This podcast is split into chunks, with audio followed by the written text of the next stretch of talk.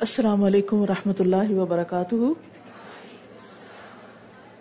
کیسے ہیں آپ لوگ؟ الحمد للہ آج تو آپ بہت خوش نظر آ رہے ہیں۔ شروع کرتے ہیں ہم ان شاء اللہ نحمد ونسلی علی رسول کریم اما بعد، فاعوذ باللہ من الشیطان الرجیم۔ بسم اللہ الرحمن الرحیم۔ رب اشرح لی صدری ویسر لی امری۔ من لسانی یفقہ قولی یہ ہم سب پر اللہ سبحانہ و تعالیٰ کا احسان ہے کہ اس نے ہمیں یہ راہ دکھائی۔ اور اللہ سبحانہ و تعالیٰ سے میری دعا ہے کہ ہم سب ان لوگوں میں شامل ہوں جو جنت میں پہنچ کر کہیں الحمد للہ ہدانا لہذا وما کنہ لنہتدی لولا ان ہدان اللہ۔ ہم وہاں پہنچ کر یہ شکر ادا کرنے والے ہوں۔ اور اس سے پہلے یہاں اس دنیا میں بھی ہم سب اللہ سبحانہ و تعالیٰ کا شکر ادا کرے کہ صرف اور صرف اس کی رحمت، اس کا فضل، اس کی عنایت ہے کہ اس نے ہمیں یہ راہ دکھائی ہے۔ اپنی طرف آنے کا راستہ دکھایا ہے۔ الحمد للہ ہدانا لہذا وما کنہ لنہتدی لولا ان ہدان اللہ۔ ہم ہدایت پا ہی نہیں سکتے تھے، ہم اس راستے پر آ ہی نہیں سکتے تھے۔ اگر اللہ ہمیں یہ راستہ نہ دکھاتا، اب اس نے اگر ہم پر فضل کیا ہے، تو پھر ہمارا فرض کیا بنتا ہے؟ اس کے فضل کے مقابلے میں ہمارا فرض کیا بنتا ہے کہ ہم اس پر اس کا واقعی شکر ادا کریں؟ اور شکر ادا کرنے کے لیے بہت سی چیزوں میں سے خاص طور پر اس راستے پر استقامت اختیار کریں۔ مرتے دم تک اس راہ پر جم جائیں اور ادھر ادھر نہ دیکھیں۔ دنیا کی کوئی رونق، کوئی زینت، کوئی دولت، کوئی نعمت ہمیں اس راستے سے نہ ہٹانے پائے۔ ہمارے لیے اس سے بڑھ کر کوئی بھی چیز محبوب نہ ہو۔ اور ہماری سب سے بڑی تمنا یہ ہو کہ اللہ سبحانہ و تعالی ہمیں اپنے دیدار کے قابل کر دے، اپنی رضا سے نوازے اور ہمیشہ کی جنتوں میں اپنی رحمتوں سے نوازے۔ ہماری زندگی کا، دنیا کا یہ سفر بہت ہی مختصر ہے، چند دن کا ہے۔ کچھ گنتی کے دن گزر چکے ہیں اور کچھ گنے جا رہے ہیں۔ چند ایک ہی باقی ہیں۔ ہزاروں سال کی بھی کسی کی زندگی ہو تو بھی ایک دن اس نے مرنا ہے۔ اور ہم سب کو بھی ایک دن اپنے رب سے ملاقات کرنی ہے۔ ہم سب کی فکر یہ ہونی چاہیے کہ اس دن کی ملاقات کی تیاری کتنی ہے ہماری۔ اور اس کے لیے ہم کیا اکٹھا کر رہے ہیں۔ ہم کس حال میں اپنے رب کے سامنے پیش ہوں گے؟ ہماری اب تک کہاں کہاں کس کس چیز میں کون سی کوتا ہے؟ ہمارے اندر کون سی کمی ہے؟ اور ہم اس راستے میں اور آگے کیسے بڑھ سکتے ہیں؟ تو اللہ سبحانہ و تعالیٰ سے دعا ہے کہ وہ ہمیں ہر روز اس راستے میں ترقی عطا فرمائے اور ہمارے قدم اس میں جم جائیں۔ سورت فصلت میں اللہ سبحانہ و تعالیٰ فرماتے ہیں آئے تھرٹی تھرٹی ٹو میں، ان الذين قالوا ربنا الله ثم استقاموا تتنزل عليهم الملائكه اللہ تخاف ولا تحزنوا وابشروا بالجنة التي كنتم توعدون. نحن اولياؤكم في الحياة الدنيا وفي الآخرة ولكم فيها ما تشتهي انفسكم ولكم فيها ما تدعون. نزلا من غفور الرحیم یقیناً جن لوگوں نے کہا کہ ہمارا رب اللہ ہے، پھر اس پر استقامت اختیار کی، اس پر جم گئے ان پر فرشتے نازل ہوتے ہیں اور ان سے کہتے ہیں، نہ ڈرو اور نہ غم کرو اور اس جنت کی خوشی بناؤ جس کا تم سے وعدہ کیا جاتا ہے۔ ہم دنیا کی زندگی میں بھی تمہارے دوست ہیں اور آخرت میں بھی۔ وہاں تمہارا جو جی چاہے گا تمہیں ملے گا اور تم جو کچھ مانگو گے تمہارا ہوگا۔ یہ بے حد بخشنے والے نہایت مہربان کی طرف سے مہمانی ہے۔ تو آپ دیکھیے کہ اس سے خوبصورت پیغام اور کیا ہو سکتا ہے؟ ان لوگوں کے لیے جنہوں نے اللہ کو اپنا رب مان لیا ہو۔ اور رب کی یہ پہچان قرآن مجید پڑھنے کے بعد ہی آتی ہے کہ واقعی ہمارا رب اللہ ہے۔ جب ہم یہ کہہ دیں، جب اس کو رب مان لیں، جب اسے اپنا سب کچھ مان لیں، تو اس کے بعد ضرورت کس چیز کی ہے؟ تم مستقام اس پر استقامت اختیار کریں۔ استقامت کیا ہوتی ہے؟ استقامت ہوتی ہے سرات مستقیم پر چلنا، مرتے دم تک چلتے رہنا۔ جس کی دعا ہم ہر نماز کی ہر رکت میں مانگتے ہیں اہ دن الصراط المستقیم، کہ اللہ ہمیں سیدھا راستہ دکھا اور پھر اس پہ چلا اور ہمیں منزل تک پہنچا۔ تو اس رستے پہ چلتے رہنا، جس پر چل کر ایک دن ہم اللہ رب العزت کے سامنے جا کھڑے ہوں گے، یہ ہم سب کے لیے فائدہ مند ہے۔ اور ہم سب کے لیے نہایت ضروری بھی ہے۔ اس رستے پہ چلنے کے فائدے یہاں بتائے جا رہے ہیں کہ ایسے لوگ جو اس رستے پر استقامت اختیار کرتے ہیں، تتنزل علیہم الملائکہ ان پر فرشتے اترتے ہیں۔ فرشتے ان کے دوست ہوتے ہیں۔ وہ انہیں تسلیاں دیتے ہیں۔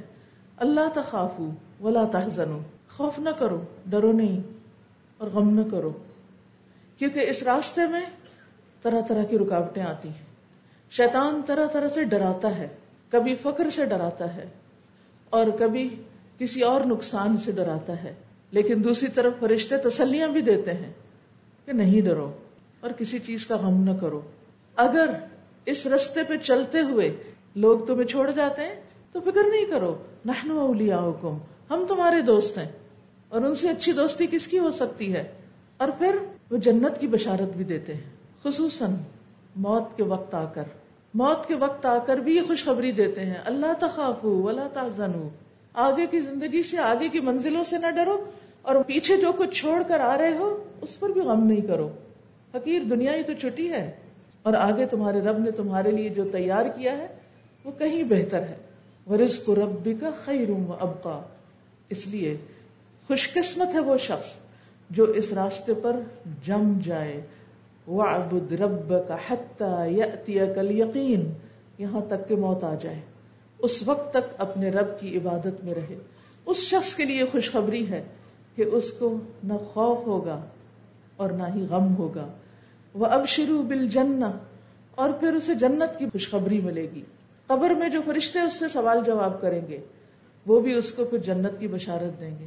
جنت کی طرف کھڑکی کھول کے اس کو دکھائیں گے۔ جنت کا فرش بچھائیں گے اس کے لیے۔ اس کی قبر جنت کے باغوں میں سے ایک باغ ہوگی۔ اور پھر کیا کہیں گے؟ اللہ تی کن تم تو یہ ہے وہ چیز جس کا تم سے وعدہ کیا جاتا تھا۔ اسی وعدے پر، اس بھروسے پر ہی تو تم نے دنیا میں اللہ کی اطاعت کا سفر اختیار کیا، اس پہ قائم رہے اور اس سے ہٹے نہیں، کیونکہ تمہیں اس جزا کا یقین تھا۔ تو اللہ اپنے وعدے کو پورا کرے گا۔ نحن اولیاؤکم فی الحیات الدنیا و فی الاخرہ۔ ولکم فیہا ما تشتہی انفسکم اور وہاں تمہارے لیے وہ سب کچھ ہوگا جس کی تمہارے نفس خواہش کرتے ہیں۔ اب دیکھیے کہ اس راستے میں سب سے بڑی مشکل خود انسان کے اپنے اندر کی ہوتی کہ جب انسان کا نفس اس کو خواہشات کی وجہ سے بہکاتا ہے۔ یہ ہماری خواہشات ہوتی ہے دنیا کی خواہشات۔ جس کی وجہ سے ہمیں بعض اوقات اس راستے پہ چلنا مشکل لگتا ہے۔ یا ہم اس راستے پہ چلتے ہوئے کمزور ہو جاتے ہیں۔ پیچھے ہٹنے لگتے ہیں۔ لیکن جب انسان اپنی دنیاوی خواہشات کو کنٹرول کر کے ان کو مار کے آگے بڑھتا ہے، تو اس کو یہ خوشخبری دی جاتی ہے کہ جس کی خاطر تم نے وہ ساری خواہشات اپنی کنٹرول کی، جس کی خاطر اپنی خواہشات کو چھوڑا، وہ سب خواہشات اب جنت میں تمہاری پوری ہو جائیں گی۔ ولا کم فی ہا ماں تشتہی انفسکم ولا کم فی ہا ماں تدعون۔ وہاں وہ سب کچھ ہے تمہارے لیے جو تم طلب کرو گے۔ اور سب سے بڑی بات تو یہ کہ تم رب غفور کے مہمان ہوگے۔ نزلم من غفور الرحیم۔ اس سے بڑی عزت کا مقام ایک انسان کے لیے کیا ہو کہ کسی کی مہمانی اس کا رب کرے۔ لیکن یہ جزا ہے کس کی؟ جو اس راستے پر استقامت اختیار کرے۔ اور کبھی اس کو چھوڑنے کی سوچے بھی نہ، اور کبھی دائیں بائیں بھی نہ ہو۔ اور اس میں آپ دیکھیے کہ ہم اپنا جائزہ کس طرح لے سکتے ہیں کہ ہم واقعی استقامت اختیار کیے ہوئے ہیں یا نہیں؟ ہم سرات مستقیم پر ہیں یا نہیں؟ اس میں سب سے پہلے ہم سب کو اپنی نمازوں کی فکر کرنی چاہیے کہ ہماری نمازوں کی کوالٹی کیا ہے؟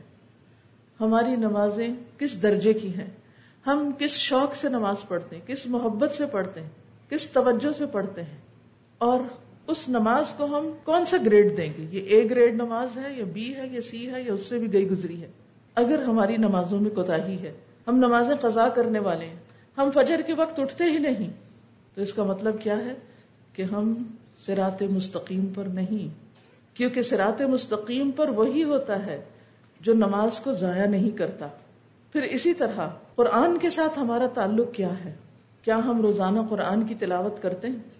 کیا روزانہ قرآن مجید میں سے کچھ سیکھتے یا سکھاتے ہیں؟ یعنی ہم نے قرآن پڑھا، اللہ نے ہمیں اتنی بڑی دولت عطا کی۔ تو اس دولت کو پا کر ہم کیا شکر ادا کر رہے ہیں؟ اس کو سب تک پہنچانے کے لیے کیا کوششیں کر رہے ہیں؟ میں یقین سے کہتی ہوں کہ اگر صرف اتنے لوگ جو اس حال میں اس وقت بیٹھے ہیں، جو قرآن پڑھ چکے ہیں یا پڑھ رہے ہیں، اگر یہ اس راستے پر استقامت اختیار کر لیں اور اس مشن کو آگے لے کر بڑھیں تو لاہور میں کوئی ایک شخص بھی قرآن کے بغیر نہیں رہ سکتا۔ یہ جہالت کیوں عام ہے؟ اس لیے کہ ہماری کوششیں بڑے پیمانے پر نہیں۔ ہم نے یہ خزانہ سمیٹا اور اپنے گھروں میں بیٹھ گئے۔ ہم نے یہ خزانہ سمیٹا اور اپنے ذات اور زیادہ زیادہ اپنے بچوں کی فکر کی۔ اس سے آگے فکر نہیں۔ اور اس کے لیے ہم تکلیف نہیں اٹھاتے۔ اور چھوٹی چھوٹی مشکلات سے گھبرا جاتے ہیں۔ ایک دفعہ کوئی آنے سے انکار کر دے، کوئی بات ماننے سے انکار کر دے، تو دوسری دفعہ آگے نہیں بڑھتے۔ مشکل یہ ہے کہ ہمیں ہماری دنیا نے جکڑ رکھا ہے۔ ہماری دنیا کی خواہشات نے ہمیں پکڑ رکھا ہے۔ ہم ان کی تکمیل میں جتنا وقت ضائع کرتے ہیں، وہ سارا وقت ہم اگر اپنے اس کتاب کی خدمت میں گزارے ہم کہاں تک پہنچ جائیں۔ لیکن ہم اس میں سنجیدہ نہیں۔ قرآن کی مجلس میں حاضر ہونا چاہے ہم پڑھ چکے ہیں، اس کے باوجود ہم میں سے کتنے لوگ اس کی پابندی کرتے ہیں؟ ہم آسان راستے ڈھونڈتے تلاوت خود نہیں کرتے۔ وہ میں ٹیپ چلا دیتی ہوں۔ میرے موبائل میں ہے۔ مصحف ایک طرف رکھ دیے گئے کہ ہاں موبائل میں ہے۔ اور جب موبائل سے قرآن پڑھنے کے لیے کھولتے ہیں اس کو تو پھر کیا کرتے ہیں؟ واقعی وہ قرآن ہی پڑھتے ہیں کچھ اور بھی بیچ میں بچتا ہے اس کی طرف متوجہ ہو جاتے ہیں؟ کتنی دفعہ ایسا نہیں ہوتا کہ آپ قرآن مجید پڑھ رہے ہیں اور اتنے میں موبائل کی گھنٹی بچ جاتی ہے۔ وہ پیچھے رہ جاتے ہیں اور آپ دنیا بھر اسکرین پہ قرآن ہے اور کان سے ہم لوگوں سے غیبت سن رہے ہیں کس قسم کا قرآن پڑھ۔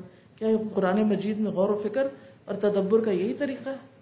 مصحف اٹھائیے، قرآن کا نسخہ اٹھائیے، اس کو حفظ جان بنائیے۔ خواہ آپ کے پاس موبائل ہے، اس کے باوجود آپ کے بیگ میں قرآن ہونا چاہیے۔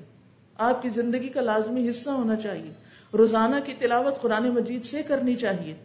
اور پھر قرآن کی مجلسوں میں ہم کہتے وہ ہم نے لیکچر آن لائن سن لیا تھا۔ وہ گھر پہ بیٹھ کے سن لیا تھا۔ کیا علم کی مجلس میں حاضر ہونا اور گھر پہ بیٹھ کے سننا ایک برابر ہے؟ ہم سب جانتے ہیں کہ گھر میں جب ہم سنتے ہیں تو سنتے سنتے کبھی تو ہمیں نیند آ جاتی ہے۔ کبھی ہم کوئی آ جاتا ہے، کبھی ہم کوئی فون سننے لگتے ہیں، کبھی بچوں سے باتیں کرنے لگتے ہیں۔ اور علم کی وہ جو برکت ہے، وہ ہمیں حاصل نہیں ہوتی۔ جس کے نتیجے میں ہم پھر اس راستے پہ ڈگمگانے لگتے ہیں۔ اور چھوٹی چھوٹی مشکلات آتی ہیں، اس پہ ہم شکوے شکایتیں کرنے لگتے ہیں۔ اور رونا رونے لگتے ہیں۔ اور دو چار مشکلات کے بعد تو اس رستے کو خیر بات کہہ دیتے ہیں۔ شادی ہوتی ہے، شادی کی خوشیوں میں محب ہو جاتے ہیں، قرآن بھول جاتے ہیں۔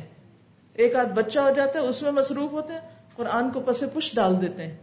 یہ بھی تو فریضہ ہے نا؟ طرح طرح کی تعویلات ہم سے قرآن چھڑا دیتی ہیں۔ تو اگر ہم جاننا چاہتے ہیں کہ ہم اس راستے پر استقامت اختیار کیے ہوئے یا نہیں، تو ہمیں دیکھنا چاہیے کہ قرآن کو سمجھنے، پڑھنے، پڑھانے میں ہماری زندگی کا کتنا حصہ ہے یہ کتنا وقت لگ رہا ہے۔ ہر دن میں کتنا حصہ ہے، یا پھر ہر ہفتے میں کتنا ہے، یا ہر مہینے میں کتنا ہے۔ اور علم کی مجالس کے ساتھ ہماری محبت کتنی ہے۔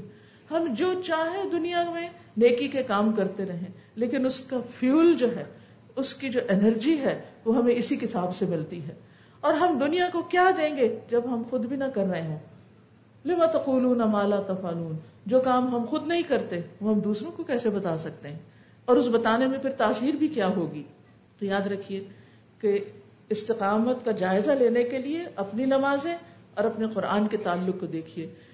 پھر اس کے بعد قرآن مجید کا ایک بڑا حصہ لوگوں کے ساتھ معاملات اور لوگوں کی مدد اور لوگوں کی خدمت اور لوگوں کی ضروریات پوری کرنے پر مشتمل ہے، جس میں سب سے اہم چیز زکوٰۃ آتی ہے، صدقہ خیرات آتے ہیں سلا رحمی آتی ہے، یتیموں، بیواؤں، مسکینوں کے ساتھ ہمدردی کے کام آتے ہیں، ان میں ہم اپنے آپ کا جائزہ لیں۔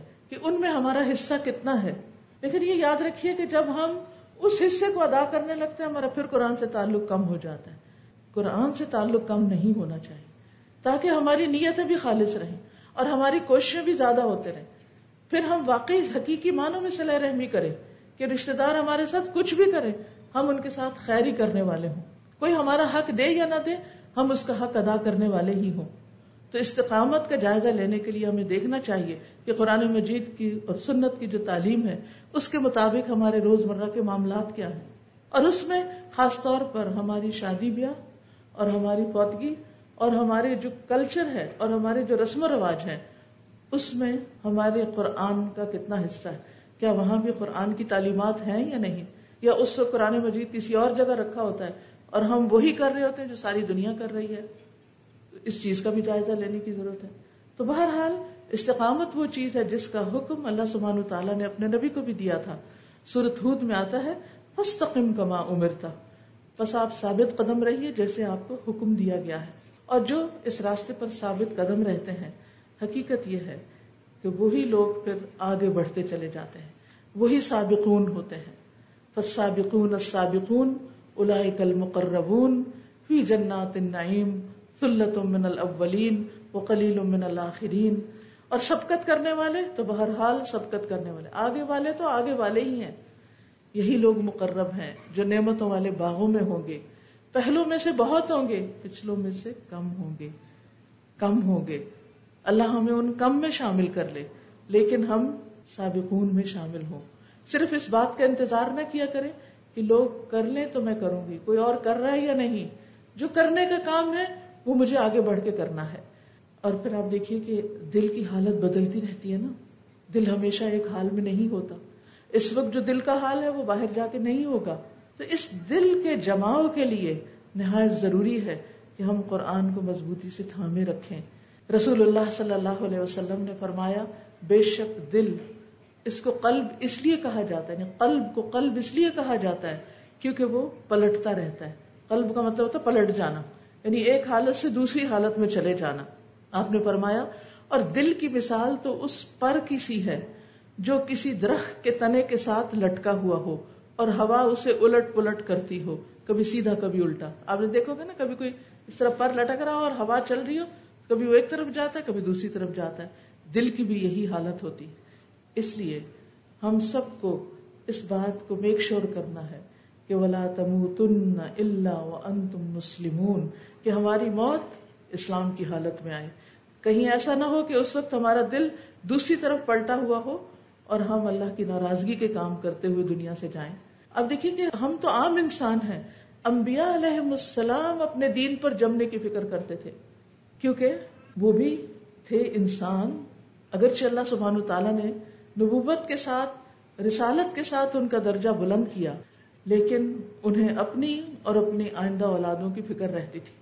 ابراہیم علیہ السلام کی مثال آپ سب کے سامنے آپ جانتے ہیں کہ ابراہیم علیہ السلام نے جب شرک کا انکار کیا، تو اس انکار کی پاداش میں آگ میں جانا گوارا کر لیا۔ اور پھر وہ اپنے وطن سے نکال دیے گئے۔ ان کے باپ، ان کے مخالف، ان کی پوری کمیونٹی، سوسائٹی، ان کا پورا شہر ان کے خلاف انہوں نے اللہ کے راستے میں ہجرت کر لی۔ پھر اس کے بعد مکہ کی تعمیر ہوئی۔ تفصیلات آپ جانتے ہیں۔ اور آپ کو معلوم ہے کہ وہاں انہوں نے کیا دعا کی تھی؟ وجنبنی وجنبنی و بنی یا ان ابود الاسنام اللہ مجھے بھی بچانا اور میری اولاد کو بھی بچانا کہ ہم بتوں کی پوجا کریں. یہ وہ ابراہیم علیہ السلام ہے جنہوں نے بت توڑے تھے اور وہ اپنے بارے میں کیا ڈر رہے ہیں اور اپنے بارے میں کیا دعا کر رہے ہیں کہ یار مجھے بتوں کی عبادت سے محفوظ رکھنا. تو اگر انبیاء علیہ السلام اتنی قربانیاں کرنے کے باوجود، اللہ کے اتنے مقرب ہونے کے باوجود اللہ کے دوست ہونے کے باوجود وہ تخذ اللہ ابراہیم خلیلا پھر وہ اپنے لیے یہ دعا کرتے ہیں اور اپنی آئندہ نسلوں کے لیے۔ تو ہم سب کو کس بات کی فکر ہونی چاہیے؟ کیا ہم سب کے لیے حالات درست ہو چکے ہیں؟ ہم سب کے لیے ہر چیز آسان ہو گئی؟ ہمارے لیے تو شاید اس سے بھی بڑے بڑے چیلنج آگے موجود ہیں۔ پھر اسی طرح یوسف علیہ السلام کی دعا دیکھیے۔ نبوت بھی ہے، بادشاہت بھی ہے، سب کچھ ہے۔ فکر کس بات کی ہے؟ کیا کہتے ہیں؟ فاطر السماوات والارض، انت ولی فی الدنیا والآخرہ. توفنی مسلمن توفنی مسلمن والحقنی بالصالحین. کہ مجھے اسلام کی حالت میں موت دینا اور مجھے نیک لوگوں کے ساتھ ملانا. رسول اللہ صلی اللہ علیہ وسلم وفات سے پہلے کیا دعا مانگتے ہیں؟ اللہم بالرفیق الاعلی. تو استقامت کے لیے نیک لوگوں کا ساتھ اور دعائیں جو ہیں وہ انتہائی ضروری ہیں۔ ہم ہر رکت میں جو دعا مانگتے ہیں نا اح دن اسرات المستقیم، یہ اسی کے لیے مانگتے ہیں، اسی وجہ سے مانگتے ہیں۔ پھر اسی طرح امام ابن تیمیہ کہتے ہیں کہ یہ دعا تمام دعاؤں میں سے افضل ہے۔ کون سی دعا؟ کیا کہا ہے میں نے؟ کون سی دعا؟ اح دن الصراط المستقیم۔ یہ دعا تمام دعاؤں میں سے افضل ہے اور مخلوق پر یہ واجب ہے۔ یعنی لازم ہے، اس کے بغیر نماز ہی نہیں ہوتی۔ ہر ایک کو مانگنی ہی مانگنی ہے یہ دعا۔ کیونکہ یہ بندے کی دین اور دنیا اور آخرت میں اصلاح کو جمع کرتی۔ یعنی اس پر انحصار ہے بندے کی دین، دنیا، آخرت کا۔ اگر ہمیں سرات مستقیم مل گیا، پھر اس پہ ہم جم گئے اور اسی کے اختتام پہ پہنچے، تو اسی میں ہماری بھلائی ہے۔ کیونکہ انسان بہت دفعہ نیکی کے کئی کام شروع کرتا ہے، لیکن پھر این بیچ میں آ کے اس کو چھوڑ دیتا ہے۔ نبی صلی اللہ علیہ وسلم نے حضرت عبداللہ ابن عمر ابن لاس سے کہا تھا کہ اے عبداللہ، فلاں کی طرح نہ ہو جانا۔ وہ رات کو قیام کیا کرتا تھا، پھر اس نے رات کا قیام چھوڑ دیا۔ تو یہ ایک مثال ہے۔ ہم قرآن پڑھ کے کہیں ان لوگوں کی طرح نہ ہو جائیں کہ جن کے بارے میں کہا جائے ہاں وہ فلاں فلاں لڑکی جس نے قرآن پڑھا تھا، پھر وہ واپس پلٹ گئی۔ پھر وہ بالکل ویسی ہو گئی جیسے قرآن پڑھنے سے پہلے تھی۔ اللہ سبحانہ و تعالیٰ ہم سب کو اس سے محفوظ رکھے۔ ہم نے اگر یہ رستہ اختیار کیا اور اس پر ہمیں یقین ہے اور ہمارا ایمان ہے، تو ہمیں پھر اس کو تھام کر بھی رکھنا ہے۔ کیونکہ جو اس رستے سے ہٹ جاتا ہے، اس کی مثال قرآن میں کیا دی گئی ہے؟ سورت العراف میں اللہ سبحان و تعالیٰ ایک مثال بیان کرتے ہیں۔ ایک شخص کی مثال بیان کی گئی ہے، جس کو اللہ نے قرآن کا علم دیا، اپنی کتاب کا علم دیا۔ پھر اس نے یہ راستہ چھوڑ دیا۔ پھر کیا ہوا؟ بتلو علیہم نب الذی آتیناہ آیاتنا فانسلخ منہا تو ہوا کیا اس کے ساتھ پھر؟ اتبا شیطان شیطان اس کے پیچھے لگ گیا۔ فکان من الغاوین اور وہ بہکے ہوئے لوگوں میں شامل ہو گیا۔ اللہ کی آیات پڑھنے کے باوجود اس کے بعد وہ گمراہوں میں شامل ہو گیا۔ جی ہاں۔ فرمایا، ولو شئنا لرفعناه بها۔ اگر ہم چاہتے تو انہی آیات کے ساتھ اس کو بلندی عطا کرتے۔ ولكنه اخلد الى الارض لیکن وہ تو زمین کے ساتھ چمٹ گیا۔ یعنی دنیا کی محبت میں دنیا کے ساتھ لگ گیا۔ و تبا یہ ہے اصل مشکل۔ و تبا اس نے اپنی خواہش نفس کی پیروی کی۔ تو یہ جو ہمارے ساتھ نفس لگا ہوا ہے نا، وما ابر نفسی ان نفس المار تم بسو اس کی چالوں سے واقف ہونا بہت ضروری ہے۔ اور یہ چالوں سے انسان تبھی واقف ہوتا ہے جب آئینہ دیکھتا رہتا ہے نا۔ جب انسان قرآن کے ساتھ اور دینی علوم کے ساتھ اپنے آپ کو وابستہ رکھتا ہے۔ تو اس کو نظر آتا رہتا ہے کہ کہاں کمی ہو رہی ہے۔ جب وہ خواہشات کے پیچھے لگا تو اللہ تعالیٰ نے مثال کس سے دی فمسل کمسل الکلب اس کی مثال کتے کی سی۔ ان تحمل علیہ الحد اگر تو اس پہ حملہ کرے تو بھی ہانپتا ہے۔ اور تترک ہو یلحد یا چھوڑ دے تو بھی ہانپتا ہے۔ یعنی ہر حال میں وہ خواہشات کا بندہ ہے۔ ذالک مثل القوم الذین کذبوا بآیاتنا فقصص القصص لعلهم يتفکرون یہ مثال ہے ان لوگوں کی جنہوں نے ہماری آیات کو جھٹلا دیا۔ آپ ان کے سامنے قصے بیان کرتے رہیں، شاید کہ لوگ غور و فکر کریں۔ تو ہم سب کو بھی ان مثالوں میں غور و فکر کرنے کی ضرورت ہے۔ کہ کہیں ایسا تو نہیں کہ خواہشات نے مجھے اپنے اندر اتنا مصروف کر دیا، مشغول کر دیا کہ واقعی میرے پاس اب وہ وقت نہیں کہ میں قرآن کی خدمت کر سکوں، اس کو پڑھ سکوں یا پڑھا سکوں۔ اور ویسے بھی آپ جانتے ہیں کہ جب کوئی شخص پڑھنے کے بعد اس سے غافل ہو جاتا ہے یا اپنی نمازوں سے غافل ہو جاتا ہے تو اس کا انجام کیا ہوتا ہے؟ نبی صلی اللہ علیہ وسلم نے ایک مرتبہ خواب میں دیکھا کہ ان کے پاس دو آدمی آئے اور وہ ان کو لے کر ارض مقدس کی طرف گئے، پھر اوپر لے گئے۔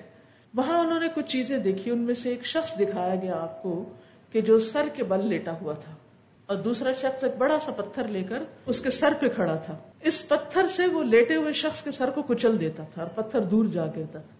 پھر وہ جب پتھر اٹھانے جاتا، اتنی دیر میں سر درست ہو جاتا، پھر آ کے مارتا۔ اور اس کے ساتھ یہی ہو رہا تھا۔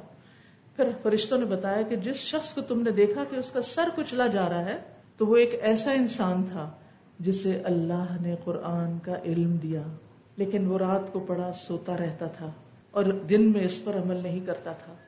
یعنی نمازوں سے بھی غافل تھا اور عمل سے بھی غافل تھا۔ اس کے ساتھ قیامت کے دن تک ایسا ہی ہوتا رہے گا۔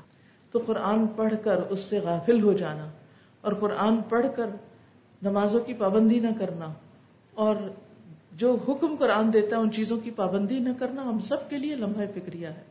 اب بات یہ ہے کہ جب انسان اس راستے پہ چلتا ہے یعنی نقصان تو ہم نے دیکھ لیا اس راستے کو چھوڑنے کا، لیکن جب چلتے ہیں تو فائدے کیا ملتے؟ ہیں جب اس راستے پہ ہم چلتے ہیں تو ہمارے لیے دنیا آسان ہو جاتی ہے۔ آپ کہیں گے یہ تو بڑی حیرت کی بات ہے، ہم تو یہی سمجھتے ہیں کہ جو دین کے رستے پہ چلے اس کے لیے دنیا بڑی مشکل ہو جاتی نہیں، مشکل اس کے لیے ہوتی ہے جو خواہشات کا بندہ ہوتا ہے۔ جو شخص رب کا بندہ ہوتا ہے، جو رب کی رضا پہ راضی ہوتا ہے، اس کے لیے مشکلات مشکلات نہیں رہتی، آسانی ہو جاتی ہے۔ اور اس میں آپ دیکھیے کہ سورت الجن میں آتا ہے وہ البستقام الطریقتی غدقا۔ کہ اگر وہ سیدھے رستے پہ رہتے تو ہم انہیں ضرور بہت وافر پانی پلاتے۔ وافر پانی سے مراد یہ کہ دنیا کی نعمتیں بھی دیتے، دنیا میں بھی آسانیاں ہوتی، کیونکہ قرآن انسان کے اندر قناعت پیدا کرتا ہے، دین انسان کے اندر قناعت پیدا کرتا ہے، رب کی رضا کی طرف بڑھنے کو کہتا ہے۔ تو نتیجہ کیا ہوتا ہے؟ یعنی انسان کو جب دین شکر گزار بناتا ہے تو چھوٹی نعمت بھی بہت بڑی لگتی ہے۔ انسان خوش رہنے کا راز جان لیتا ہے۔ اس کو بڑی بڑی مشکلات بھی مشکلات نہیں لگتی، کیونکہ وہ ان کو بھی رب کی رضا سمجھ کے قبول کرتا ہے یا ان کو ہٹانے کے لیے کوشش کرتا ہے۔ اور اپنی اس محنت کو اور اپنی اس کوشش کو اللہ کے راستے میں سمجھتا ہے۔ پھر اسی طرح اس راستے پہ چلنے سے خوف اور غم نکل جاتا ہے۔ ان الذين قالوا ربنا الله ثم استقاموا فلا خوف عليهم ولا هم يحزنون بے شک وہ لوگ جنہوں نے کہا کہ اللہ ہمارا رب ہے، پھر استقامت اختیار کی۔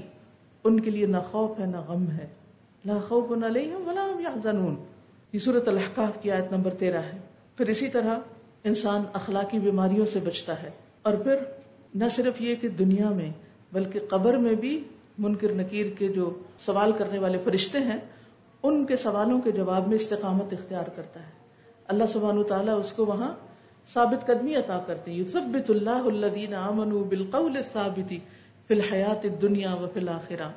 اللہ ان لوگوں کو جو ایمان لائے، دنیا اور آخرت کی زندگی میں قول ثابت کے ساتھ ثابت قدمی عطا کرتا ہے۔ اب سوال یہ پیدا ہوتا ہے کہ استقامت کے اسباب کیا ہیں؟ کس طرح ہم استقامت اختیار کریں؟ تو چند پوائنٹ آپ نوٹ کر لیجیے، بعد میں بھی آپ کو کام دیں گے۔ سب سے پہلے نیت اور ارادہ، کہ آپ کے اندر واقعی اس بات کی ہرس ہو، طلب ہو، تڑپ ہو، تمنا ہو، کہ راستہ یہی ہے، کچھ بھی ہو، اس سے میں نے نہیں ہٹنا۔ جب آپ کے اندر ہرس ہوگی تو اللہ سبحانہ و تعالیٰ توفیق دے گا۔ دوسری بات، قرآن و سنت کو مضبوطی سے تھامنا۔ وہ میں یا تسم بلّہ فقط ہدیا مستقیم یعنی اللہ سے مدد مانگنا، اللہ پر توکل کرنا، اللہ کو اپنا سہارا سمجھنا، پھر وہ آپ کو اس راستے پر جمائے گا۔ یو سب اللہ اللہ وہ ایمان والوں کو ثابت قدمی عطا کرتا ہے۔ اور جب قرآن کو آپ مضبوطی سے تھامتے ہیں، تو حدیث میں آتا صحیح ابن حبان کی روایت ہے کہ بے شک یہ قرآن ایک رسی ہے۔ اس کا ایک کنارہ اللہ کے ہاتھ میں ہے۔ اور دوسرا کنارہ تمہارے ہاتھ میں۔ اس کو مضبوطی سے پکڑے رکھو، کیونکہ اس کے بعد تم ہرگز کبھی بھی گمراہ نہیں ہو سکتے اور ہلاک نہیں ہو سکتے۔ یعنی جو شخص اس رسی کو پکڑ لے گا یعنی قرآن کو مضبوطی سے پکڑ لے گا، پھر وہ ہرگز گمراہ اور ہلاک نہیں ہوگا۔ لیکن اگر اس کو چھوڑ دیا تو کیا ہوگا؟ گر پڑیں گے۔ دنیا میں بھی نقصان، آخرت میں بھی نقصان۔ اس کو مضبوطی سے پکڑے رکھے تیسری چیز یہ، اللہ کا تقوی۔ ہر کام اللہ کے ڈر سے کرنا، لوگوں کے ڈر سے نہیں۔ ہم لوگوں کے آگے نہیں جواب دے۔ ہم سب سے بڑھ کر اللہ سبحانہ تعالیٰ کے آگے جواب دے ہیں۔ اس لیے رسول اللہ صلی اللہ علیہ وسلم کے پاس ایک آدمی آیا۔ اس نے سوال کیا کہ مجھے کوئی وسیعت کیجیے یعنی حضرت ابو سعید خدری کے بارے میں آتا ہے کہ انہوں نے سوال کیا۔ اور پھر حضرت ابو سعید خدری سے کسی نے ہی سوال کیا۔ تو رسول اللہ صلی اللہ علیہ وسلم نے فرمایا کہ میں تمہیں اللہ کی تقوی کی وسیعت کرتا ہوں۔ کیونکہ وہ ہر چیز کی جڑ ہے۔ تو استقامت کی جڑ میں بھی کیا ہے؟ اللہ کا تقوی۔ کہ ہم نے اللہ کو منہ دکھانا ہے، اللہ کے سامنے جا کے کھڑے ہونا ہے۔ کیسے یہ راستہ چھوڑ دیں؟ کیسے اس رسی کو چھوڑ دیں؟ اگلی بات، اللہ کے دین کی حفاظت کرنا، اللہ کے دین کا کام کرنا۔ عبداللہ بن عباس کہتے ہیں کہ میں رسول اللہ صلی اللہ علیہ وسلم کے پیچھے سوار تھا۔ تو آپ نے فرمایا کہ اے لڑکے، میں تجھے چند کلمات سکھا رہا ہوں۔ اور وہ کیا تھے؟ احفظ اللہ یحفظ کا اللہ کی حفاظت کرو یعنی اللہ کے احکام کی، اللہ کے دین کی، وہ تمہاری حفاظت کرے گا۔ اللہ کے دین کی حفاظت کرو، تم اسے اپنے سامنے پاؤ گے۔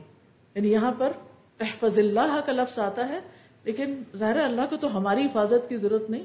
مراد اس سے اللہ کے دین کی، اللہ کے احکامات کی، اور پھر اپنے مقصد سے جڑے رہنا۔ جو آپ نے ایک ویژن اپنا بنایا ہے یا اپنا ایک مقصد رکھا ہے زندگی کا اور قرآن نے وہ مقصد آپ کو دیا، کسی انسان نے نہیں دیا، اس مقصد سے جڑے رہیں۔ اور اسی رستے پہ چلتے رہیں اور دوسرے جو رستے اور اور طرف جاتے ہیں، ان سے بچ کر رہیں۔ دوسری بات نبی صلی اللہ علیہ وسلم کی اطاعت اور آپ کا اتباع ہے۔ کیونکہ جو آپ کا حکم مانے گا، وہ ہدایت پائے گا۔ جو آپ کا اتباع کرے گا، وہ سیدھے رستے پر رہے گا۔ کیونکہ اگر قرآن کے علاوہ سنت کو انسان چھوڑ دے تو انسان کبھی بھی ہدایت یافتہ نہیں ہو سکتا۔ لہذا اس راستے میں محنت اور جد و جہد کرتے رہیں۔ اللہ تعالیٰ کا وعدہ ہے والذین جاہدوا فینا لنہدینہم سبلنا۔ جو لوگ ہماری راہ میں جد و جہد کرتے ہیں، ہم یقیناً انہیں اپنا راستہ دکھاتے ہیں۔ شرط یہ ہے کہ آپ کتنی کوشش کرتے ہیں۔ اس لیے علم حاصل کرتے رہیں۔ ہاں ایک حدیث ہی کیوں نہ سیکھیں، اور اس کے لیے آپ کو ایک لمبا سفر ہی کیوں نہ پڑے۔ آپ کو کورس کے ابتدائی حصے میں ایک حدیث سنائی گئی ہوگی، اس کو پھر دوہرا دیتی ہوں۔ قیس بن کثیر سے روایت ہے کہ مدینہ سے ایک شخص دمشق میں گیا، ابو دردار رضی اللہ عنہ کی خدمت میں حاضر ہوا۔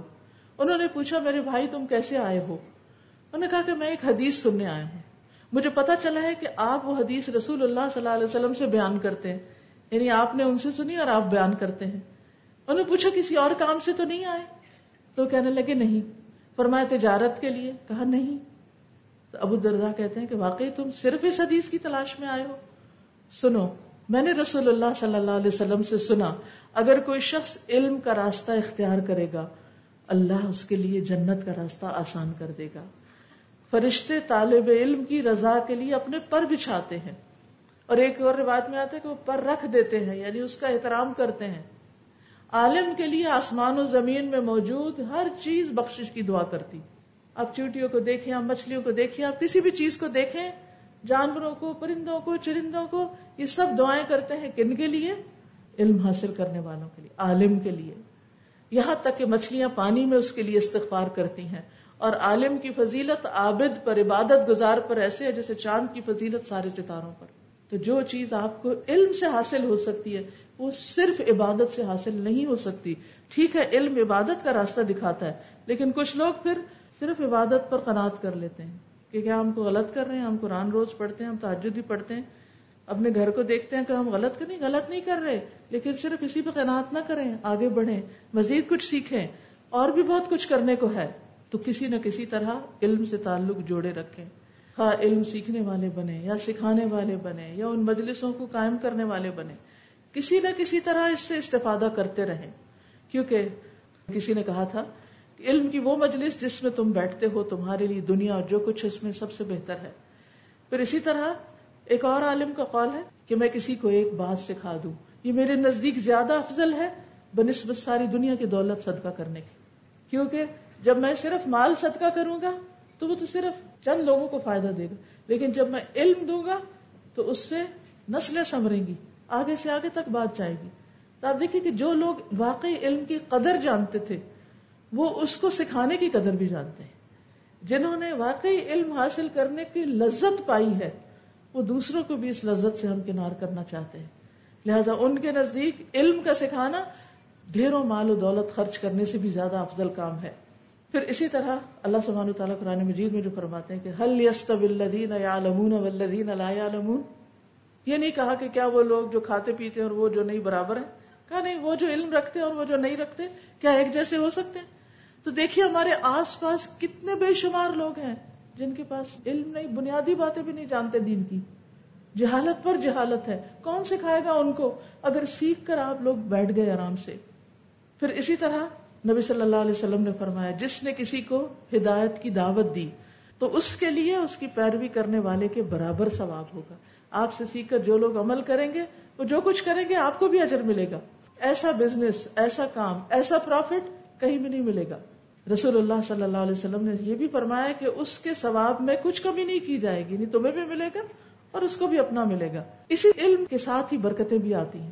ابن قیم کہتے ہیں، آدمی کی برکت یہ ہے کہ وہ جہاں جائے بھلائی کی تعلیم دے۔ اور جو لوگ اس کے پاس جمع ہو کر آئے ان کی خیر خواہی کرے۔ اللہ تعالیٰ نے مسیح علیہ السلام کے بارے میں خبر دیتے ہوئے فرمایا وہ مبارکن اینما کنتو کہ اس نے مجھے بابرکت بنایا جہاں بھی میں ہوں۔ یعنی مجھے خیر کا معلم اللہ کی طرف دعوت دینے والا اور اس کی اطاعت کی ترغیب دینے والا بنایا۔ مسیح علیہ السلام جو تھے، وہ جگہ جگہ جا کر لوگوں کو خیر کی طرف بلاتے تھے۔ اب ہم بعض اوقات برانچ بنا لیتے ہیں، کلاس بنا لیتے ہیں، پھر اس میں بیٹھ جاتے ہیں، پھر لوگ نہیں آتے، پھر ہم شکوا کرتے ہیں، لوگ ہی نہیں آتے۔ نہیں، آپ جائیں، ایک ایک کو جا کر دعوت دیں۔ جہاں کوئی آپ کو بلائے کہ آ کے ہمیں سکھائے وہاں بھی پہنچ جائیں۔ اور پھر آپ دیکھیے کہ کس طرح لوگ تیار ہوتے ہیں آگے علم مزید حاصل کرنے کے لیے۔ پھر اسی طرح استقامت کے لیے انتہائی ضروری ہے کہ آپ اپنے وقت کی قدر کریں۔ کیونکہ انسان جب وقت ضائع کرتا ہے تو اس کا دل خراب ہوتا ہے، اس کا ایمان کمزور ہوتا ہے۔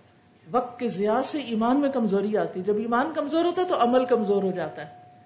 اسی لیے ہم دیکھتے ہیں کہ ابن قیم کہتے ہیں، ہر وہ مصیبت جو بندے کے پاس آتی ہے، اس کا سبب وقت ضائع کرنا اور دل کا خراب ہونا ہے۔ یعنی بہت سی مصیبتیں وقت کے ضیاع کی وجہ سے آتی۔ کیونکہ جب انسان اپنے وقت کو ضائع کرتا، اپنی عمر ضائع کرتا، تو پھر اس کے لیے مشکلات ہی مشکلات ہوتی ہیں۔ پھر استقامت کے لیے ضروری ہے کہ بہت زیادہ ادھر ادھر کی باتیں اور سوشلائزنگ اور بہت زیادہ لوگوں سے گلا ملا نہ جائے۔ ٹھیک ہے، آپ یہ نہیں کہ ابینڈن کر کے سب کو، ملے جلے، لیکن اس میں اعتدال ہو۔ ہر روز کہیں ملاقات کے لیے چلے جانا، ہر روز کسی کو گھر پہ بلا لینا، ادھر دعوت پہ جا رہے ہیں، ادھر دعوت پہ جا رہے ہیں، اور کوئی اس میں خیر کی کام کی بات نہیں۔ تو اس سے بھی انسان پھر اس راستے سے ہٹنے لگتا ہے، کیونکہ عموماً ہماری دعوتوں میں، پارٹیوں میں کیا ہوتا ہے؟ کیا باتیں ہوتی ہیں؟ کیا شیئر ہو رہا ہوتا ہے؟ کن چیزوں پہ ڈسکشن ہو رہی ہوتی ہے، ہم سب جانتے ہیں۔ علم کی باتیں تھوڑی ہوتی ہیں کہ علم میں آگے بڑھنے کا شوق لے کے ہم وہاں سے اٹھیں۔ اس لیے بہت ضروری ہے کہ علم والوں اور نیک لوگوں کے ساتھ جڑے رہیں۔ آپس میں ایک دوسرے کے ساتھ رہیں۔ اللہ سبحانہ تعالیٰ نے نبی صلی اللہ علیہ وسلم کو حکم دیا وسبر نفسا کما الدین ربهم بالغدات والعشی کہ آپ اپنے آپ کو ان لوگوں کے ساتھ جوڑ کے رکھیں۔ جو اپنے رب کو صبح شام پکارتے ہیں۔ یریدون وجہہ وہ اللہ کا چہرہ چاہتے ہیں۔ ولا تو من اخفلنا قلبه عن ذکرنا آپ اس کی اطاعت نہ کریں جس کے دل کو ہم نے اپنے ذکر سے غافل کر دیا۔ وتبا هواه۔ وكان امره فرطا۔ اور اس نے خواہشات کی پیروی کی اور اس کا معاملہ بکھرا ہوا ہے۔ ایسے لوگوں کے پیچھے نہیں چلنا۔ عموماً ان چیزوں سے ہمیں کون روکتا ہے؟ دنیا کی زینت اور دنیا کی خواہشات کی پیروی۔ ایک اور چیز، اپنا محاسبہ کرتے رہیں۔ میں کہاں کھڑی ہوں؟ کیا میرا آج کل سے بہتر ہے یا نہیں؟ اللہ تعالیٰ فرماتے یا الذین آمنوا اتقوا اللہ ولتنظر نفس ما قدمت لغد۔ اے لوگوں جو ایمان لائے ہو، اللہ سے ڈرو، ہر شخص کو چاہیے کہ وہ دیکھے کل کے لیے اس نے کیا تیار کیا ہے۔ اپنی آخرت کی تیاری کی فکر کریں اور جب محاسبہ کریں اور ایمان کی کمی محسوس ہو تو فکر مند ہو جائیں۔ کیونکہ ایمان بھی دلوں میں پرانا ہو جاتا ہے، جیسے کپڑا پرانا ہو جاتا ہے۔ آپ کے کپڑے پرانے ہوتے ہیں نا؟ آپ نئے کپڑے خریدتے ہیں نا؟ تو نئے لباس کی تو ہمیں فکر ہوتی ہے۔ اس کے لیے تو ہم محنت کرتے ہیں، لیکن کیا تجدید ایمان کی بھی فکر ہوتی؟ کہ ایمان پرانا ہو رہا ہے، اس کو بھی تازہ کریں ہم؟ پھر اسی طرح اللہ کی رضا میں لگے رہیں، اس کو راضی کرنے کی ہر دم فکر کریں۔ پھر اسی طرح اپنی عبادات، اپنی نمازوں، اپنے ذکر اذکار کی پابندی کے ساتھ ساتھ زبان کی حفاظت۔ کیونکہ بعض اوقات ہم ذکر بھی کر رہے ہوتے ہیں، لیکن بد اخلاقی نہیں ہماری چھوٹتی، بد زبانی نہیں ہماری کنٹرول ہوتی۔ نبی صلی اللہ علیہ وسلم نے فرمایا، کسی آدمی کا ایمان درست نہیں ہو سکتا، یہاں تک کہ اس کا دل درست ہو، اور کسی کا دل درست نہیں ہو سکتا جب تک زبان درست نہ ہو۔ تو اپنی زبان کی حفاظت، سوچ سمجھ کے بولنا، ضرورت کا بولنا، فائدے کی بات بولنا، ورنہ خاموشی اختیار کرنا۔ اسی طرح پھر ہم دیکھتے ہیں کہ آخرت کا غم اور فکر لگا لینا، کیونکہ جب تک آخرت کا غم اور ہم اور فکر نہ ہو اس وقت تک انسان اپنی منزل پہ پہنچ نہیں سکتا۔ کیونکہ جہاں جانا نا، اس کا ہم ہمیں لگ جاتا ہے۔ مثلاً آپ نے کہیں ٹریول کرنا ہے، یہیں آنا تھا۔ آپ کو ہم و غم تھا کوئی؟ تھا نا۔ آپ کو کلاس میں جانا ہوتا ہے۔ کوئی ہم و غم ہوتا ہے؟ ہوتا ہے نا۔ پڑھنے کے لیے جائیں یا پڑھانے کے لیے جائیں؟ کسی دوسرے شہر، کسی دوسرے ملک، کہیں جانا ہو، ہم و غم لگ جاتا ہے۔ بعض لوگوں کو تو رات کو نیند بھی نہیں آتی۔ نیند میں بھی وہی کچھ دیکھ رہے ہوتے ہیں۔ بار بار دیکھ رہے ہوتے ہیں اچھا کتنا وقت رہ گیا، کیا ہو گیا؟ ہم نے مرنا ہے۔ ہم نے آخرت کا سفر اختیار کرنا ہے۔ اجباری ہے، لازم ہے، ضروری ہے، کرنا ہی کرنا ہے۔ اس کا غم لگا لیں، اس کی فکر لگا لیں۔ وہاں جانا ہے نا، وہاں پہنچنا ہے۔ پتہ نہیں کس وقت چلے جائیں، پتہ نہیں کب بلاوا آ جائے، پتہ نہیں کہاں بیٹھے بیٹھے روح نکل جائے۔ اس کی تیاری کرنی۔ کتنے بے شمار واقعات۔ آپ سب میں سے ہر ایک نے کم از کم ایک واقعہ ضرور ایسی اچانک ڈیتھ کا سنا ہوگا۔ تو فلاں شخص بیٹھا تھا تو بیٹھے بیٹھے ایک دم چلا گیا۔ کھڑے کھڑے چلا گیا۔ بازار میں، گھر میں، کھاتے ہوئے، مجلس میں، لمحوں میں لوگ رخصت ہو جاتے ہیں۔ ہمیں نہیں معلوم ہمارے اوپر کیا گزرے گی۔ اس لیے بہت ضروری ہے کہ جہاں جانا ہے نا ہم نے، اس کا ہم لگا لے اس کی فکر لگا لے اس کی تیاری آپ کو اس راہ پہ استقامت دے گی۔ نبی صلی اللہ علیہ وسلم نے فرمایا، جو اپنے غموں کو ایک ہی غم بنا لے یعنی آخرت کا غم، تو اللہ اس کے دنیا کے غموں سے اسے کفایت کرے گا۔ اور جس کو پریشانیاں ادھر ادھر بھٹکا کر لے جائیں، اللہ کو اس کی کوئی پرواہ نہیں کہ وہ دنیا کی کس وادی میں ہلاک ہوتا ہے۔ پھر اسی طرح یہ ہے کہ ایمان پر مددگار ساتھی تلاش کرے۔ عام طور پر بھی اور شادی کے موقع پر بھی۔ نیک ساتھی۔ اگر نیک لوگ ہمارے آس پاس ہوں گے، نیک گھر آنا ہوگا تو ہمارے ایمان پر ہمارا مددگار ہوگا۔ پھر استقامت کی دعائیں بھی کرتے رہیں۔ دین پہ جمنے کی دعائیں کریں۔ کچھ اسباب ایسے ہیں جو ہمیں اس راستے سے ہٹاتے ہیں۔ ان میں سے پھر نمبر ایک علم سے دوری، علم کو بھلا دینا۔ جیسے قرآن مجید میں مثال دی گئی، الم للذین آمنوا ان تخشع قلوبهم لذکر اللہ وما نزل من الحق ولا يكونوا كالذین اوتوا الكتاب من قبل فطال عليهم الامد فقست قلوبهم وكثير منهم فاسقون۔ جو لوگ ایمان لائے ہیں، کیا ان کے لیے ایسا وقت نہیں آیا کہ اللہ کے ذکر سے اور جو حق نازل ہوا، اس سے ان کے دل پگھل جائیں اور وہ ان لوگوں کی طرح نہ ہو جائیں؟ جنہیں اس سے پہلے کتاب دی گئی، پھر ان پہ ایک لمبی مدت گزری تو ان کے دل سخت ہو گئے۔ بعض اوقات یہ بھی ہوتا ہے کہ علم کے پڑھنے پڑھانے والوں کے دل سخت ہو جاتے ہیں۔ اور فرمایا کثیر ہوں فاسق ہوں اور ان میں سے اکثریت فاسق ہے۔ ہمیں اس سے منع کیا گیا۔ اور پھر آپ دیکھیے کہ قرآن مجید میں جو شدید مثالیں دی گئی، ان میں سے دو مثالیں ہیں۔ ایک کتے سے مثال دی گئی اور ایک گدے سے مثال دی گئی۔ اور یہ کتے اور گدے کی مثال کس کی ہے؟ یہ ان لوگوں کی ہے جن کے پاس علم ہے اور وہ اس راستے کو چھوڑ جائیں یا پھر وہ اس علم پر عمل نہ کرے یا اس کا حق ادا نہ کرے۔ مسل الدین التورات ثم لم يحملوها كمثل الحمار يحمل اسفارا۔ کہ مثال ان لوگوں کی جنہیں تورات اٹھوائی گئی تھی۔ ثم لم يحملوها، پھر انہوں نے اس کو نہیں اٹھایا، اس کا حق ادا نہیں کیا۔ ان کی مثال کیسے ہے؟ یہ اہل کتاب کی مثال دی گئی، کتاب والوں کی۔ کمثل الحمار، گدھے کی طرح۔ يحمل اسفارا، جو اپنے اوپر بوجھ اٹھائے ہوئے ہوتا ہے۔ اور کتنی بدترین مثال ہے یہ ان لوگوں کی۔ کہ جو کتاب کے حامل ہونے کے باوجود پھر وہ اس کا حق ادا نہ کریں۔ مثل القوم الذين كذبوا بآيات الله والله لا يهدي القوم الظالمين تو اللہ ایسے ظالم لوگوں کو پھر ہدایت بھی نہیں دیتا، اپنے راستے پہ آنے بھی نہیں دیتا۔ تو آپ دیکھیے کہ اس چیز سے ہم نے بچنا ہے کہ ہم اس راستے کو چھوڑیں۔ پھر اپنے علم پر غرور، تکبر، فخر اپنے آپ کو بڑی چیز سمجھنا، یہ سوچنا، ہم تو قرآن پڑھے ہوئے لوگ ہیں، ہم تو بڑے نیک ہیں۔ اور یہ سارے تو لوگ جاہل ہیں۔ اپنی مجلسوں میں بیٹھ کے تبصرے کرنا۔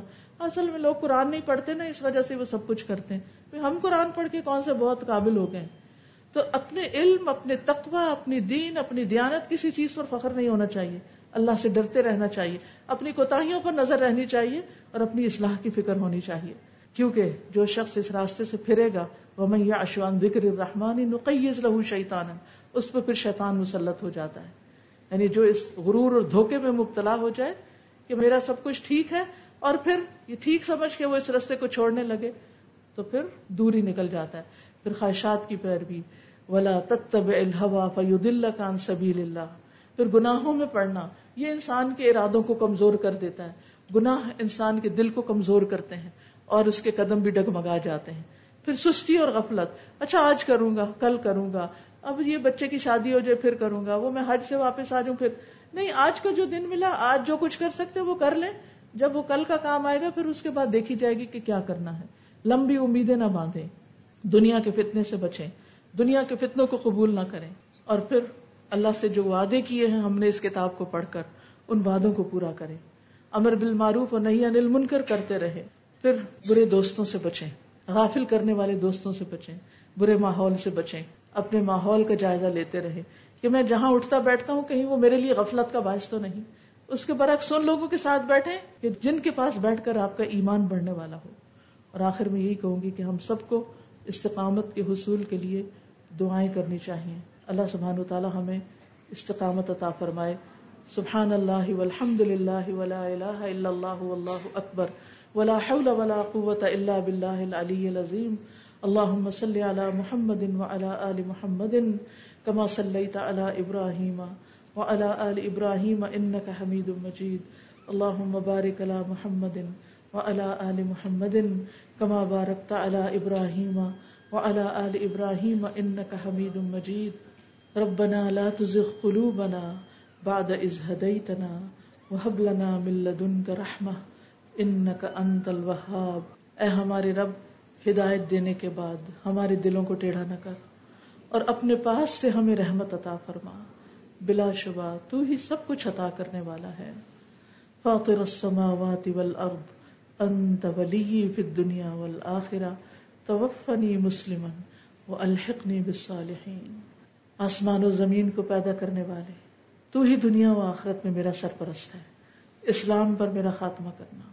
اللہ ہم سب کا خاتمہ اسلام پہ کرے۔ اور ہمیں نیک لوگوں میں شامل کر لے۔ دنیا میں بھی نیک لوگوں کی صحبت عطا کرے اور مرنے کے بعد بھی ہمیں نیک لوگوں کے ساتھ اٹھائے۔ ربنا افرغ علینا صبرا و توفنا مسلمین۔ اے ہمارے رب، ہم پر صبر انڈیل دے۔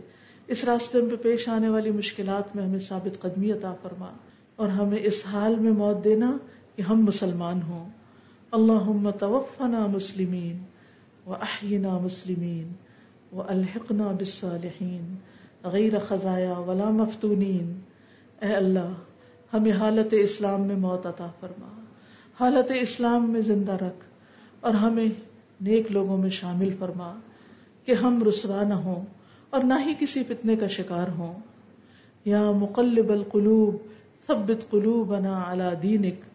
اے دلوں کو الٹ پلٹ کرنے والے، ہمارے دلوں کو اپنے دین پہ جما دے۔ اللہ مصرف القلوب، صرف قلوبنا علی طاعتک۔ اے اللہ، دلوں کے پھیرنے والے، ہمارے دلوں کو اپنی اطاعت پر پھیر دے۔ اللہم لک اسلمت و بک آمنت و علیک توکلت و الیک انبت و بک خاصمت۔ اللہم انی اعوذ بعزتک، لا الہ الا انت، ان تدلنی انت الحی الذی لا یموت، والجن والانس یموتون۔ اے اللہ میں نے تیری فرما برداری کی، تجھ پر ایمان لایا، تجھ پہ بھروسہ کیا، تیری طرف رجوع کیا، تیری ہی مدد سے جہاد کیا۔ اے اللہ، میں تیری عزت کے ذریعے تیری پناہ مانگتا ہوں۔ اے اللہ، تیرے سوا کوئی معبود نہیں۔ تیرے سوا کوئی معبود نہیں یا رب۔ تو مجھے اس بات سے بچانا کہ میں گمراہ ہوں۔ اے رب، تو زندہ ہے جسے موت نہیں آئے گی۔ جن اور انسان سب کے سب مر جائیں گے۔ یا اللہ، تو مجھے اس سے بچا کے رکھنا، ہم سب کو اس سے محفوظ رکھنا کہ ہم بھٹک جائیں، ہم ضالین میں شامل ہوں۔ یا اللہ، ہمیں اس راستے سے بچا کے رکھنا اور سرات مستقیم عطا فرمانا۔ اللہ انی اسألک الثبات فی الامر۔ اللہ، میں دین میں تجھ سے ثابت قدمی اور ہدایت کا سوال کرتا ہوں۔ والعظیمت علی الرشد، ہدایت میں پختگی کا سوال کرتا ہوں۔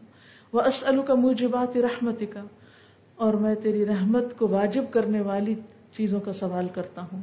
وہ عزائم و مغفرت اور تیری مغفرت کو لازم کرنے والے امور کا سوال کرتا ہوں۔ وہ اسلو کا شکر نعمتک۔ اور تیرے نعمتوں پہ شکر ادا کرنے کا سوال کرتا ہوں۔ وہ حسن عبادت اور اچھے انداز میں تیری عبادت کرنے کا سوال کرتا ہوں۔ وہ اسلو کا قلب سلیمن اور میں سوال کرتا ہوں تجھ سے کہ تو عطا کر مجھے قلب سلیم۔ وہ لسان صادقن اور سچی زبان وہ اسلو کا من خیر ما تعلم اور میں تجھ سے سوال کرتا ہوں ہر اس خیر کا جو تیرے علم میں ہے۔ وہ اعوذ من شر ما تعلم اور میں تیری پناہ لیتا ہوں ہر اس شر سے جس کو تو جانتا ہے۔ وہ استغفرک لما تعلم اور میں استغفار کرتا ہوں، بخشش مانگتا ہوں تمام گناہوں سے جن کو تو جانتا ہے۔ کیونکہ ہم اپنے گناہوں کو بھول جاتے ہیں۔ انک انت علام الغیوب بے شک تو غیبوں کو خوب جاننے والا ہے۔ اللہم انا نسألک عملا بالحسنات۔ اے اللہ، ہم تجھ سے سوال کرتے ہیں کہ ہم سب نیکیوں پر عمل کریں۔ وہ للمنکرات، اور برائیوں کو چھوڑ دیں۔ وہ اذا اردت فی قوم فتنة وانا فیہم اور جب تو لوگوں کو فتنے میں مبتلا کرنا چاہے اور میں وہاں موجود ہوں فق بزنی الیک غیر مفتون، تو مجھے فتنے سے بچا کے اپنے پاس بلا لینا۔ یا رب العالمین، ہمیں اس راہ پر استقامت عطا کر اور ہمارا خاتمہ خیر کے ساتھ فرما۔ اللہم احسن عاقبتنا فی الامور کلہا و اجرنا من خزی الدنیا و عذاب الاخرہ۔ اللہم اقسم لنا من خشیتک ما تحول به بیننا و بین معصیتک ومن طاعتك ما تبلغنا به جنتك ومن اليقين ما تهون به علينا مصائب الدنيا. اللهم متعنا بأسماعنا وأبصارنا وقلوبنا وقواتنا أبدا ما أحييتنا. واجعله الوارث منا. واجعل ثأرنا على من ظلمنا. وانصرنا على من عادانا. ولا تجعل الدنيا أكبر همنا ولا مبلغ علمنا. ولا تسلط علينا من لا يرحمنا. یا رب العالمین، تو ہماری اولادوں کو ہدایت عطا فرما۔ اور ہم سب کو، ہماری نسلوں کو دین پر قائم رکھنا۔ اللہ ہمارے نوجوانوں کو ہدایت عطا فرما۔ اللہ ہماری بیٹیوں کو ہدایت عطا فرما۔ انہیں ہدایت پر قائم رکھ۔ اللہ ہمارے بیٹوں کو ہدایت عطا فرما۔ اور انہیں اس راستے پر استقامت عطا فرما۔